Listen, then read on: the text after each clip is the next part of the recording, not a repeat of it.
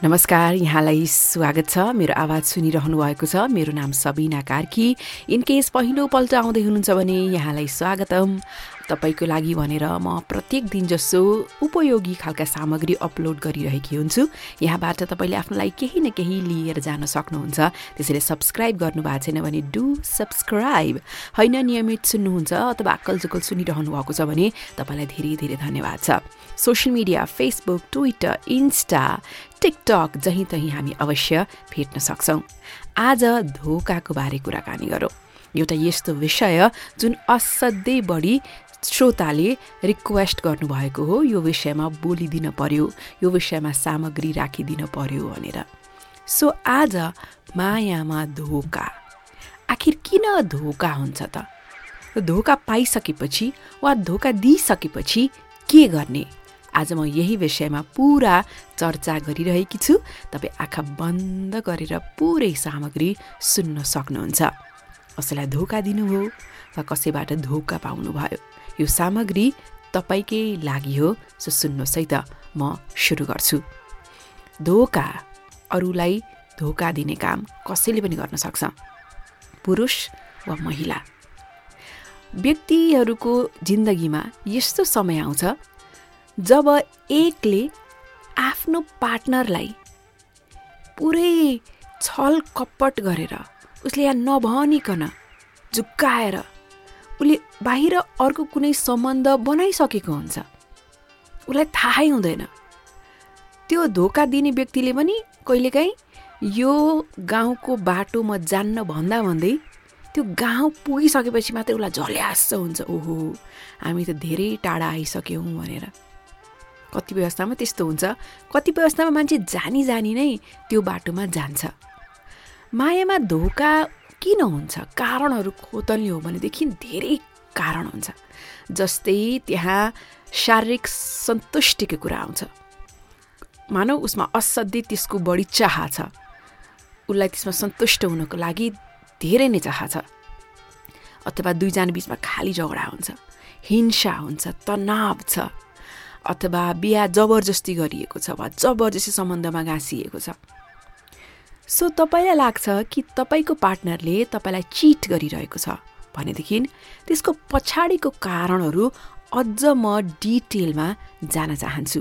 आउनुहोस् हामी एकपछि अर्को गर्दै डिटेलमा जाउँ। आखिर धोका किन दिन्छ त मान्छेले? सो तपाईँले धोका दिनुभएको छ भने यीमध्ये कुन कारणहरू राम्रोसँग सुन्नुहोस् है र धोका पाउनुभएको छ भने तपाईँलाई पनि सायद कुनै कारण यहाँ मिल्न सक्छ। नम्बर एक धोका हुने कारण नम्बर एक भनेको त्यो जसले धोका दियो नि त्यो व्यक्तिको व्यक्तित्व। जस्तै सुरुमै जब सम्बन्धमा तपाईँ गाँसिनु भएको हुन्छ तब ऊ कतिको झुट बोल्ने खालको छ। कतिको धोकेबाज छ कतिको इमान्दार छ। त्यो कुराहरू असाध्यै राम्रोसँग आफूले जाँच्नुपर्ने हुन्छ बुझ्नुपर्ने हुन्छ। त्यसैले त समयमै तपाईँ बुद्धि पुर्याउनुहोस् वा समय लिएरै सम्बन्धमा गाँसिनुहोस् ताकि पछि गएर पछितो नहोस् भनेर भनिन्छ नि होइन? सो इनकेस उसले अरूलाई कतिको धोका दिएको तपाईँले देख्नुभएको छ भन्नुहोस् त आफ्नो काममै पनि हुनसक्छ। ह्या यस्तो धोका त दिइरहन्छु। भन्ने खालको उसको मानसिकता छ कि उसको व्यक्तित्व छ कि? हो प्राय जसको व्यक्तित्व त्यस्तो हुन्छ उनीहरूले तपाईँलाई पनि मायामा धोका दिने सम्भावना बढी हुन्छ। अर्को चाहिँ यहाँ जेन्डरको कारण पनि रहेछ है धोका दिने चाहिँ। जस्तै जेन्डरको हकमा कुरा गर्दाखेरि महिलाको तुलनामा पुरुषहरूले बढी धोका दिने अधिक सम्भावना हुन्छ। किनभने पुरुषमा टेस्टोस्टेरन हर्मोन हुन्छ जसले चाहिँ शारीरिक सम्बन्ध बनाउने इच्छा प्रबल बनाउँछ। सो त्यो कुराले पनि जेन्डरको हकमा पनि त्यस्तो देखियो। अर्को भनेको मान्छेको व्यक्तिगत कारण हुन्छ कि? जस्तै माथि व्यक्तित्वको मैले कुरा गरिसकेँ तर व्यक्तित्व भन्नाले एकपटकको धोकेबाज अनि सधैँको धोकेबाज भनेको जस्तै ऊ आफू एक व्यक्ति छ र उसका विभिन्न व्यक्तिगत त्यहाँ कारणहरू छन् उसका निजी कारणहरू छन्। त्यो निजी कारण उनले आफैले मात्रै परिभाषित गर्न सक्छ कि? मान्छेले कुनै पनि कुरालाई बहाना बनाउँछ त्यो विषयमा अनेकन कारणहरू निकाल्छ। सो ऊ पनि त्यस्तो व्यक्ति हो उसको एउटा जिन्दगी जुन जेलिएको छ त्यहाँभित्र उसले धेरै कारणहरू देखाउँछ र व्यक्तिगत कारणले गर्दाखेरि नै उसले धोका दिन्छ। अर्को आउँछ परिस्थितिहरू। अब यो मुख्य कुरा। परिस्थितिको कारण पनि कहिलेकाहीँ कस्ता कस्ता अपत्यारिला व्यक्तिहरूले पनि मायामा धोका दिएको हामीले सुनेका छौँ। जस्तै कहिलेकाहीँ के हुनसक्छ? दुईजना बिचमा फाँटो आएको हुनसक्छ। दुईजना साथ नभएको धेरै भइसकेको हुन्छ। कहिलेकाहीँ जबमा पनि कोही अर्को व्यक्ति अत्यन्तै आकर्षक व्यक्ति आएको हुनसक्छ। कहिलेकाहीँ इन्टरनेटको माध्यमबाट नै दुईजना कनेक्ट भएका हुन सक्छन् अझ विशेष गरेर सहरी इलाकामा बस्दाखेरि हामी मोडर्न लाइफस्टाइल भनेर भन्छौँ। एकदम एक्स्ट्रा म्यारिटल अफेयर्स वा चिटिङ त्यो असाध्यै बढी देखिएको छ नि त। होइन? सो विशेष गरेर एक अर्काको परिस्थिति कस्तो छ? तपाईँ दुईजनामा तनाव मात्रै छ झगडा मात्रै छ। एकअर्काले त्यो झगडा नसुल्झाएर तपाईँ तेस्रो व्यक्तिसँग नजिक हुनुहुन्छ। अथवा दुईजना बिचको शारीरिक निकटता झन्झन घट्दैछ कुराकानी नै भइरहेको छैन। एकअर्का ऊ माइते मात्रै बसिरहेको तपाईँ यता एक्लै हुनुहुन्छ। होइन आदि इत्यादि कुराहरू धेरै व्यक्तिहरूको परिस्थिति हुन्छ। स्वास्थ्यकै हकमा पनि त्यहाँ कुरा आउनसक्छ स्वास्थ्यमा ऊ कमजोर हुँदैछ र अर्को पार्टनरलाई त्यो कमजोरी मन परेको छैन उसले साथ दिनु त कहाँ हो कहाँ हो? बरु आफ्नो मनोरञ्जन बरु उसले अन्य कतैतिर खोजिरहेको छ भने यस्ता यस्ता कुराहरू हामीले आफ्नै पेरिफेरीमा पनि देखेका हुन सक्छौँ। कस्तो अपत्यारिलो अपत्यारिला जोडीहरू जुन देख्दाखेरि एकदम आइकनिक जोडीहरू तिनीहरूले पनि किन त्यस्तो धोका भन्दाखेरि हो यस्तै हो परिस्थिति जब आउँछ तब त्यहाँ टेम्पटेसन हुन्छ। यस्तो के भन्छ मोह जाल हुन्छ जसमा मान्छे फस्छ। त्यही भएर पनि धेरैजना धोका गर्न अग्रसर हुन्छन्। अर्को कारण भनेको चाहिँ आफ्नो अन्य सम्बन्धहरूको कारणले के? जस्तै उसको सङ्गतै गलत छ अरूसँग होइन? ऊ आफ्नो सम्बन्धमा सन्तोष उसलाई भएको छैन। अनि उसको शिक्षाको स्तर कस्तो छ? आदि इत्यादि ऊ कस्तो समाजमा बस्छ? त्यस्तो अन्य उसका सम्बन्धहरूले गर्दाखेरि अर्कोले के सुनाइदिन्छ अर्कोले के भनिदिन्छ अथवा अर्कोले कस्तो व्यवहार गरिदिन्छ हो त्यस्तो त्यस्तो अन्य सम्बन्धले गर्दाखेरि पनि तपाईँको आफू दुईजनाको सम्बन्धलाई त्यसले असाध्यै नकारात्मक प्रभाव पार्छ र उसले अरूको कुरा सुनेर वा अरूतिर आकर्षक भएर पनि उसले धोका दिएको हुनसक्छ। अब यो कारणहरूको चर्चा त मैले गरेँ। अब पुरुष र महिलाको हकमा जब उनीहरूलाई धोका भ हुन्छ नि धोकाले कस्तो प्रभाव पार्छ? आउनुहोस् त्यसको कुरा गरौँ। चिटिङ कुनै पनि सम्बन्धले चिटिङ जब भोग्नुपर्ने हुन्छ असाध्यै बढी त्यहाँ अप्ठ्याराहरू आउँछन् परिस्थितिहरू। फेरि यता पुरुष र महिलालाई अलग अलग प्रभाव पर्ने रहेछ। जब पुरुषहरूलाई धोका हुन्छ नि फर्स्टमा त इनकेस उनीहरू विवाहित हुनु भनेदेखि ओहो हाम्रो त परिवार अब टुट्छ भन्ने डरले सताउन थाल्छ। अझ बच्चा बच्ची छन् भने त्यहाँ कस्टडी राइट्सको चिन्ता पनि हुन्छ। अनि आर्थिक रूपमा मजबुत छैनन् भनेदेखि डिभोर्सको पनि उनीहरूलाई चिन्ता हुन थाल्छ। यता पार्टनरसँग उनीहरू बस्न सकिरहेका हुँदैनन्। त्यस्तै अर्को भनेको केटा मान्छेहरू आफ्नो त्यो इमोसनलाई लुकाउन सक्छन्। आफूलाई धोका भएपछि हत्तपत्त अरूसँग उनीहरू बाँड्दैनन्। बरु सबैसँग दूरी बनाउँछन् एक्लो बस्छन् अनि यता आफ्नो काममा पनि ध्यान दिन सक्दैनन्। अझ कतिजना त एल्कोहलको सहारा लिन्छन् चुरोट पिउने अन्य नसातर्फ अग्रसर हुने अनि आफ्नो घर नजाने आदि इत्यादि खालका प्रभावहरू पुरुषमा देखिन्छ जब उनीहरूलाई धोका हुन्छ। यता महिलाहरूको हकमा अब एकचोटि विश्वास टुटिसकेपछि अन्य सम्बन्ध गाँच्न उनीहरूलाई असाध्यै डर लाग्छ। उनीहरू घरभित्रै बस्न सुरु गर्छन्। आफ्नो व्यक्तिगत उनीहरूको स्याहार सुसार हुन्छ नि त पार्लर जाने स्पा जाने अथवा पढाइकै कुरा हुनसक्छ आफ्नो बारेमा अन्य केयर गर्ने हुनसक्छ त्यो के कुरामा पनि अब उनीहरूलाई रुचि नै लाग्दैन। अनि महिलाहरूले चाहिँ विशेष गरेर आफ्नो नजिकको साथी आफन्तलाई त्यो चिटिङको बारेमा सेयर गर्छन् र के गर्ने भनेर सर सल्लाह पनि लिन्छन्। र अझ कस्तोसम्म देखिएको छ भने कतिले चाहिँ अब मलाई मेरो पार्टनरले चिट गर्यो भनिसकेपछि एकदम इक जस्तो राखेर रिभेन्ज बदला लिन्छु जस्तो राखेर अन्य कोही आफ्नो क्लोज साथीसँग चाहिँ नजिक हुने अनि सेक्सुअली बदला लिने अथवा घरेलु हिंसाको त्यहाँ कुरा आउँछ। हो यस्तो यस्तो प्रभाव देखिन्छ जब सम्बन्धमा धोका हुन्छ। अब म यस्ता सङ्केतको बारेमा कुरा गर्न चाहन्छु। तपाईँको पार्टनरले तपाईँलाई धोका दिइरहेको छ। यी पा यी सङ्केतहरू राम्रोसँग सुन्नुहोस् र फेरि यी सङ्केतहरू एकदम एकैचोटि यसलाई हुन्छ नि एकदम one by one word by word नजानुहोस्। आफै पनि बुद्धि लगाउनुहोस् र एकदमै बुद्धिमत्तापूर्वक यी सङ्केतहरू सुन्नुहोस् र आफ्नो सम्बन्धमा छ कि छैन भनेर याद गर्नुहोस् है त। नम्बर एक मायामा धोका दिने पार्टनरले असाध्यै बढी प्राइभेसीको माग गर्छन्। मतलब हरेक व्यक्तिलाई आफ्नो स्पेस मलाई चाहिन्छ मलाई एकदम प्राइभेसी चाहिन्छ मलाई एकछिन एक्लो हुन टाइम देऊ भन्नु त सामान्य हो। तर प्राय जसो उसले के भन्छ मलाई एक्लो छोडिदेऊ न। म एकान्तमा रमाउन चाहन्छु। मलाई केही सोच्नु छ। आदि इत्यादि एकदम उसलाई एक्लो एक्लो एक्लो बस्न मनपर्छ। नम्बर टू उसले प्राय जसो एकदम यो डिफेन्स मेकानिजम भन्छ नि थाहा छ तपाईँलाई? एकदम आफूलाई बचाउन खोज्छ कि हरेक कुरामा। जब मान्छेले गल्ती गरे हुन्छ झुट बोले हुन्छ अनि उसले के गर्छ? आफूले आफूलाई बचाउनको लागि ठुल्ठुलो स्वरमा कराइदिने अनि त्यसपछि रिसाइदिने अनि त्यसपछि त्यो लुकाउन के? सो त कहीँ तपाईँले समस्या देख्नुभयो र यस्तो कुनै विषयमा कुरा गर्नुभयो भनेदेखि उसको स्वर ठुलो ऊ आफैले आफैलाई रक्षात्मक हुनको लागि भा तपाईँलाई अचम्मै लाग्छ उसको टेक्निक त के हो यस्तो यो भनेर तपाईँ आफै पनि दुविधामा कहिलेकाहीँ पर्न सक्नुहुन्छ। अर्को सङ्केत भनेको तपाईँहरूको जुन एउटा एउटा नजिकको एउटा सर्कल हुन्छ नि त परिवार साथीभाइको एकदम मिल्ने मिल्ने साथीहरू त्यो बिस्तारै उसले चाहिँ डिस्कनेक्ट हुँदै जान्छ कि? किनभने उसले त गल्ती गरे हो। एक त उसले इन्जोय पनि गर्न छोड्छ। एक त मेरो यहाँ गल्ती पक्रिएला कि भनेर ऊ डराउनु पनि थाल्छ।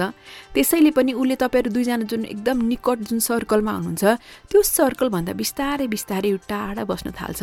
अथवा भेटौँ भन्दाखेरि पनि बाहना बनाउन थाल्छ नभेटौँ म बिहाउँदिनँ भन्ने खालको कुरा। अर्को सङ्केत तपाईँको पार्टनर भावनात्मक रूपबाट पनि तपाईँसँग दूर हुन थाल्छ।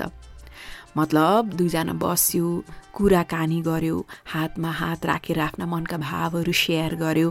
अह छैन। एकअर्कासँग वार्तालाप गर्ने एकअर्काका मनका कुराहरू सुन्ने कति भयो नगरेको अर्को सङ्केत भनेको तपाईँहरूको शारीरिक निकटता शारीरिक सम्बन्धमा पनि निकै नै कमी आउन थाल्छ। फिजिकल इन्टमेसी भनेको त कुनै पनि एउटा स्वस्थ सम्बन्धको सामान्य पाटो हो।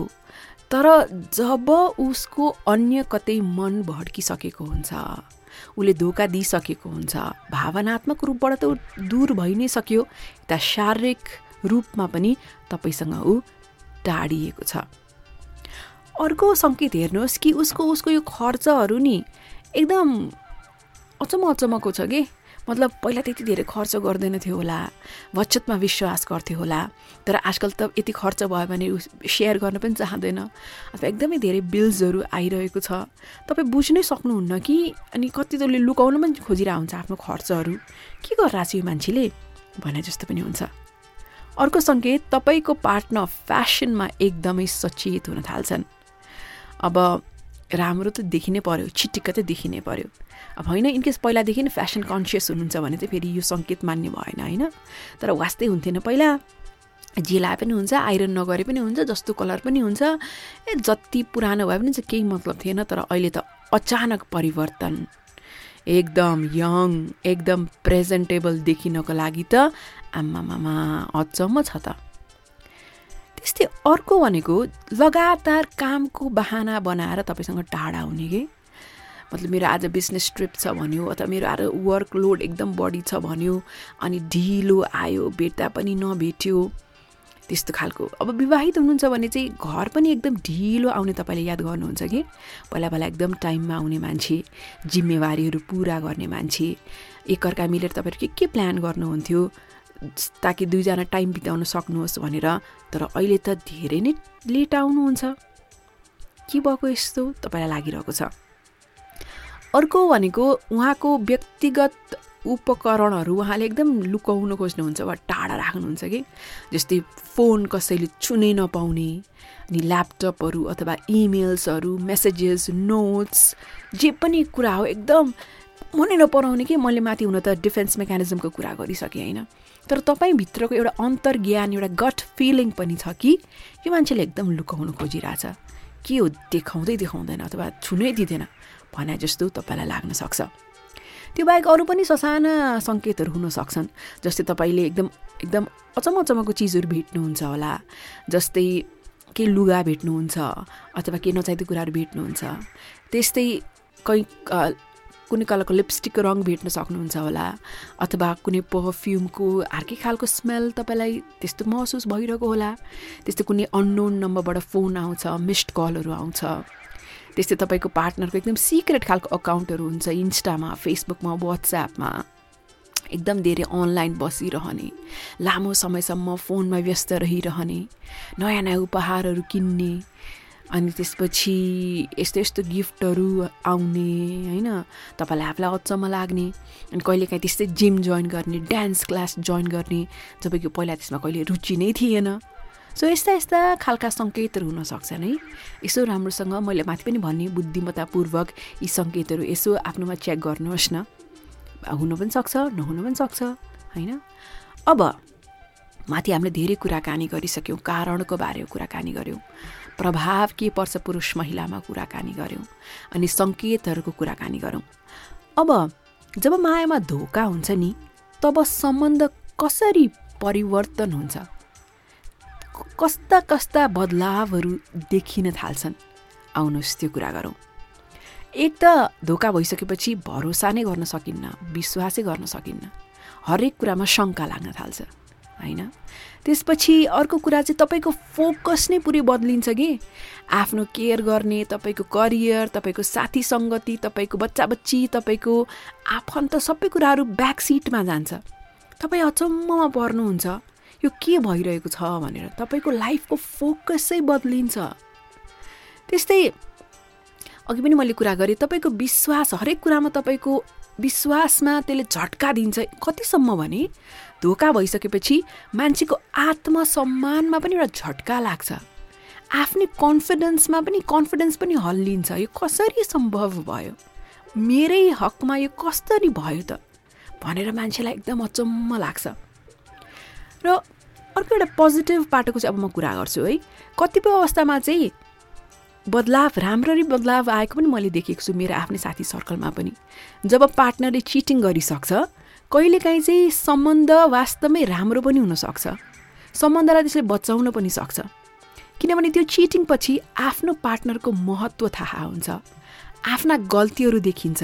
उसलाई ग्लानी हुन्छ र ऊ पहिलाभन्दा पनि सम्बन्धमा अझ ज्यादा दुईको माया मजबुत हुन पनि सक्छ। सो यो केस हेरी हेरी हुन्छ। तपाईँको केस चाहिँ कुनमा पर्यो त्यो तपाईँलाई थाहा छँदैनछ। अब मायामा त धोका भयो। अब मानौ विश्वास कसरी अब पाउन सकिन्छ त? विश्वास फेरि फर्कन्छ त? विश्वास भरोसाको म कुरा गर्दैछु। त्यो के हुन त एकचोटि सम्बन्ध टुटिसकेपछि त्यो फुटेको ऐना जस्तो हुन्छ। त्यसलाई सबै समेट्नुभन्दा त्यसलाई फालिदिनु नै राम्रो भनेर पनि भनिन्छ। तर सबै केसमा त्यो लागु नहुन पनि सक्छ। मैले माथि पनि एउटा उदाहरणको चर्चा गरि नै सकेँ होइन? सो अब इन केस अब तपाईँको चोइस हो है। सम्बन्ध म फुटेको ऐना हो म यसलाई फालिदिन्छु। म अब अघि बढ्दिनँ भन्न पनि पाएँ। तर होइन मसँग यति धेरै जिम्मेवारीहरू छन्। म यसलाई चटक्कै छोडेर हिँड्न पनि सक्दिनँ। भने जस्तो लाग्छ भने तपाईँ फेरि विश्वास त्यहाँ जगेर्ना गर्न चाहनुहुन्छ। जगाउन चाहनुहुन्छ भनेदेखि नम्बर एक आफूमा पहिला विश्वास राख्नुहोस् कि। मैले माथि सेल्फ कन्फिडेन्सै हल्लिन्छ भन्ने कुराकानी गरिहालेँ नि। तर होइन पार्टनरले पनि माफी मागिसक्यो अब म गर्दिनँ भने जस्तो लागिसक्यो सम्बन्ध बचाउनु पर्छ भन्ने जस्तो लाग्यो भने फर्स्टमा एकदमै कठिन कुरा हो यो तर पनि आफूमा कन्फिडेन्स राखेर फेरि सेकेन्ड चान्स एक्चुली दिनुहोस्। विश्वासमै सब थोक कडेको छ वास्तवमा। जब आफैले आफूलाई विश्वास गरिन्न नि तब के पनि कुरा ठिक हुनु हुन्न तर जब गरिन्छ विश्वास तब सबै कुराहरू ठिक हुन पनि सक्छ। नम्बर वान आफूमा कन्फिडेन्स राख्नुहोस्. Everything will be all right भन्ने खालको एटिट्युड राख्नुहोस्। नम्बर टू जब धोका भइसक्छ तब वर्तमानमा बाँच्नुहोस् कि भविष्य पनि नहेर्नुहोस् होइन? विगत त सकिगयो। भविष्यको हकमा चाहिँ वर्तमान राम्रो भयो भने भविष्य पनि राम्रो भइ नै हाल्छ त्यसैले सम्बन्धमा यो ट्रस्ट फ्याक्टरलाई पुनर्निर्माण गर्ने हो भनेदेखि तपाईँ राइट एट दिस मोमेन्ट यो अहिलेको पलमा चाहिँ बाँच्नुहोस् कि। उसले तपाईँलाई अहिले के भन्यो त? अहिलेसम्म त कहाँ छ त? अब एट दिस मोमेन्ट तपाईँलाई कस्तो फिल भइरहेको छ त? सो अहिले वर्तमान यो पलमा तपाईँ बाँच्नुहोस्। अर्को भनेको आफ्नो पार्टनरसँग कुराकानी चाहिँ जारी राख्नुहोस् कि। सम्बन्धमा हेल्दी कम्युनिकेसन एकदम महत्त्वपूर्ण छ विशेष गरेर ट्रस्ट टुटिसकेपछि। जति नबोल्यो नबोल्यो नबोल्यो नौलो नौलो नौलो भइदिइ जान्छ। तर ल त फेरि विश्वास गरौँ भन्नुभएको छ भने हेल्दी कम्युनिकेसन गर्नुहोस्। एकअर्काका अपडेटहरू एकअर्काका मनका कुराहरू। सुरुमै त्यो गर्न गाह्रो होला। पनि बानी पर्छ कि बिस्तारै एकअर्कालाई मेसेज एक्सचेन्ज गर्दै जाने बिस्तारै फोनमा कुराकानी गर्दै जाने बिस्तारै सँगसँगै हुँदाखेरि अझ अझ गफ गर्दै जाने। सुरु सुरुमा अप्ठ्यारो लागे तापनि माया त थियो नि सुरुमा होइन? कति माया थियो सम्बन्ध कसरी अघि बढाइएको थियो नि त? कस्ता कस्ता पलहरू बिताइएको छ नि त साथसाथमा। त्यही मान्छे त हो नि। होइन? सो त्यो कुरा सम्झेर पनि कम्युनिकेसन चाहिँ जारी राख्नुहोस्। र दुईजना चाहिँ एउटा टिम बन्नुहोस् कि टिम। कहिलेकाहीँ ऊ उसले बाटो बिरायो उसले गल्ती गर्यो उसले माफी माग्यो उसलाई ग्लानी छ। अब चाहिँ टिम बनेर तपाईँले उसलाई पनि त्यहाँबाट उक्साउन प्रयास गर्नुहोस्। यदि ऊ साँच्चीकै आफूलाई गिल्टी महसुस गर्छ भनेदेखि दुईजना टिम बनेर अघि बढ्नुभयो भने एकअर्काको साथलाई तपाईँले ध्यान केन्द्रित गर्नुभयो भने त्यो सम्भव अवश्य पनि छ। अब यो त धोका पाउनेको कुरा भयो तर जसले धोका दिनुभएको छ यदि तपाईँले कसैलाई धोका दिनुभएको छ मायामा भनेदेखि तपाईँ के गर्ने त? राम्रोसँग सुन्नुहोस्। फर्स्टमा तपाईँ सम्बन्ध राख्ने कि नराख्ने त्यसमा क्लियर हुनु पर्यो? अब मैले गल्ती गरेँ म पुरानै सम्बन्धमा फर्किन्छु भन्ने हो कि? होइन पुरानो सम्बन्धलाई म बिट मार्छु नयाँ सुरु गर्छु भन्ने तपाईँको चोइस हो। गल्ती भयो। धेरै कुराहरूको नोक्सान भइसक्यो। तपाईँले धेरै हानि गरिसक्नुभयो। तपाईँले देख्नुहोस् नदेख्नुहोस्। सो अब के गर्ने? तपाईँ एउटा क्लियर चाहिँ हुनु पऱ्यो कि स्पष्ट पानी जत्तिकै सफा तपाईँ तपाईँको इन्टेन्सन तपाईँको हुनु पऱ्यो सो होइन अब म पुरानो साथी जो मेरो असली साथी हो उहीसँग फर्किन्छु जस्तो लागेको छ भने फर्स्टमा आफ्नो पार्टनरसँग तपाईँ खुला रूपमा संवाद गर्नुहोस्। भन्नुहोस् उसलाई कुराहरू। माथि नै मैले कम्युनिकेसन हेल्दी कम्युनिकेसनको कुराकानी गरिसकेँ। तपाईँ लुकाउने मात्रै नबोल्ने मात्रै त्यस्तो हुँदैन। तपाईँ आफ्नो मनको कुराहरू त्यो संवाद गर्नुहोस्। क्षमा माग्नुहोस्। र आफ्नो बहाना बनाउने उसले उसले मलाई यस्तो फसाउन खोजी मलाई मोहनी लगाइयो अथवा तिमीले मलाई टाइम नदिएर भन्ने खालको कुरा गर्न पाइँदैन। गल्ती तपाईँले गरेको हो गल्तीको जिम्मेवारी लिनै पर्छ। क्षमा माग्नुहोस् मनबाट क्षमा माग्नुहोस्। एकचोटि माग्दा भएन भने हजार पटक क्षमा माग्नुहोस् र आफ्नो गल्तीको जिम्मेवारी तपाईँले लिनै पर्छ। अब तपाईँले आफ्नो पार्टनरलाई प्रमिस गर्नुहोस्। म यस्तो कहिले पनि अब दोहोऱ्याउन्न भनेर र जुन प्रमिस गर्नुहुन्छ त्यो बाछालाई त्यो वचन दिइसकेपछि अब कहिले पनि तोड्न पाउनुहुन्न। यति भन्दा भन्दै पनि तपाईँको पार्टनरले मलाई अझ पनि टाइम देऊ मलाई प्राइभेट स्पेस देऊ भन्नुभएको छ भनेदेखि उहाँलाई जबरजस्ती पनि नगर्नुहोस्। अब उहाँको चोइस हो। तपाईँलाई माफी दिएर सम्बन्ध अघि बढाउने अथवा तपाईँलाई गुड बाई गरिदिने उहाँको चोइस हो। त्यसैले संवाद गर्नुहोस् खुलेर क्षमा माग्नुहोस् गल्तीको जिम्मेवारी लिनुहोस् वाचा गर्नुहोस् र अब चोइस तिम्रै हो भनेर तपाईँले उसलाई चोइस दिनुपर्ने हुन्छ। र मैले यति भनिरहँदाखेरि पनि कति साथीलाई अझ पनि केही कुराहरू सुन्नै मलाई पुगेन जस्तो लाग्छ भनेदेखि म तपाईँलाई भन्छु ल केही कुराहरू जसले धोका पाउनु भएको छ नि। तपाईँले यस्ता कुराहरू चाहिँ गर्नुहोस् है जस्तै सहायताको लागि अरूको मद्दत लिन सक्नुहुन्छ। तपाईँ यति भन्दा पनि तपाईँ अझै कन्फ्युज हुनुहुन्छ दुविधामा हुनुहुन्छ भने तपाईँ आफ्नो आफन्तसँग कुराकानी गर्ने हो कि अथवा हुन्छ नि आफ्नो परिवारसँग कुरा गर्ने हो कि बेस्ट फ्रेन्डसँग कुरा गर्ने हो कि अरूको मद्दत पनि लिन सक्नुहुन्छ। थेरापी पनि गर्न सक्नुहुन्छ है। थेरापी आजकल त प्रोफेसनल इभन नेपालकै हकमा पनि अनलाइनबाट पनि अथवा तपाईँ गएर भेटेरै पनि थेरापीहरू गर्न सक्नुहुन्छ। थेरापी त्यसमा लजाउनु पर्ने के पनि कुरा छैन। थेरापीले धेरै सम्बन्धहरू सुमधुर भएको भइरहेका छन्। बरु कहाँ हुन्छ आफ्नो वरिपरि त्यो राम्रोसँग अनलाइनमा बुझ्नुहोस् र गएर थेरापी प्लिज लिनुहोस् त्यसले तपाईँलाई धेरै राम्रो गर्छ। आफ्नो कानुनी अधिकारको पनि एकचोटि जाँच गर्नुहोस् है। हुन त तपाईँले साथ रहने योजना बनाइसक्नुभयो त्यति भन्दा भन्दै पनि तपाईँको आफ्नो कानुनी अधिकार के हो त? तपाईँले त्यो पनि बुझ्नुभयो भने तपाईँलाई धेरै हदसम्म त्यसले पनि घाउमा मलहम लगाउँछ। अर्को अघि पनि मैले आफूमा कन्फिडेन्सको कुराकानी गरिसकेँ। यति हुँदा पनि आफ्नो एउटा मनमा भावना छ आफ्नो एउटा सोच विचार छ। त्यसमा तपाईँले विश्वास र भरोसा गर्नुहोस्। मैले कुराकानी गरेको थिएँ एउटा आफूभित्र एउटा गट फिलिङ भन्छ कि ब्रह्म उसलाई सब थाहा हुन्छ। अरू कसैको कुरा सुन्ने कुरा सबैको सुन्ने होइन सरसल्लाह सबैको मान्ने तर तपाईँभित्रको मान्छे तपाईँभित्रको आत्मा भनौँ अझ उसले के भन्छ? अघिबाट भन्छ फुल स्टप गर भन्छ। त्यो आवाजलाई भलै मसिनो आवाज हुन्छ तर त्यो निकै नै ठुलो आवाज हुन्छ त्यसको महत्त्व। त्यसलाई राम्रोसँग बुझ्नुहोस् र त्यही आवाजले जे भन्छ त्यही गर्नुहोस्। र आजकल त डिजिटल युग हो नयाँ नयाँ साथीहरूसँग जोडिने अवसर मिल्छ। अनि त्यसपछि चिटिङ गर्छ मान्छेले। वास्तविक जीवनमा हामीलाई त्यही मेरो साथीले त चिट गर्दैन जस्तो लाग्छ। अरूले मात्रै गर्छ चिट जस्तो लाग्छ। तर होइन रहेछ। भन्ने कुरा पनि तपाईँलाई तपाईँ क्लियर भइसक्यो नि त। होइन? त्यसैले तपाईँले आफ्नो पार्टनरको बारेमा पनि अब धेरै उसको वास्तविक कुराहरू थाहा पाइसक्नुभयो उसका धेरै रूपहरू देखिसक्नुभयो। अब त्यो रूपसँग परिचित भइसकेपछि उसलाई तपाईँले कसरी अघि सोच्ने? होइन उसको बारेमा तपाईँले कस्तो रूप देख्नुभयो? तपाईँले कहिले कल्पना नगरेको रूप देख्नुभयो नि त होइन? त्यसैले अब त्यो रूप स्वीकार्ने नस्वीकार्ने अथवा त्यो रूपसँगको अब उसलाई उसको डिफेक्ट जुन देखियो नि त्योसँगको आगामी दिनमा के हुन्छ भन्ने सबै कुराहरू पनि ठन्डा मनले तपाईँले सोच्न आवश्यक छ। सो यति गर्नुभयो भनेदेखि हेर्नुहोस् मायामा धोका गरिसकेपछि त साँच्चीकै व्यक्तिको जीवनै कहिलेकाहीँ तहस नहस हुनसक्छ। मान्छेको खुसी नै नष्ट हुनसक्छ। अनि अर्को एक व्यक्तिको कारणले तपाईँले पनि जीवनमा यस्तो अनुभवहरू भोग्नुपर्ने हुन्छ जुन तपाईँ आफ्नो कसैले पनि त्यस्तो भोगोस् भन्ने नै चाहनुहुन्न। तर त्यति भन्दा भन्दै पनि जिन्दगी हो अकल्पनीय छ तर आएका युद्धहरूलाई लड्नु त परि नै हाल्छ।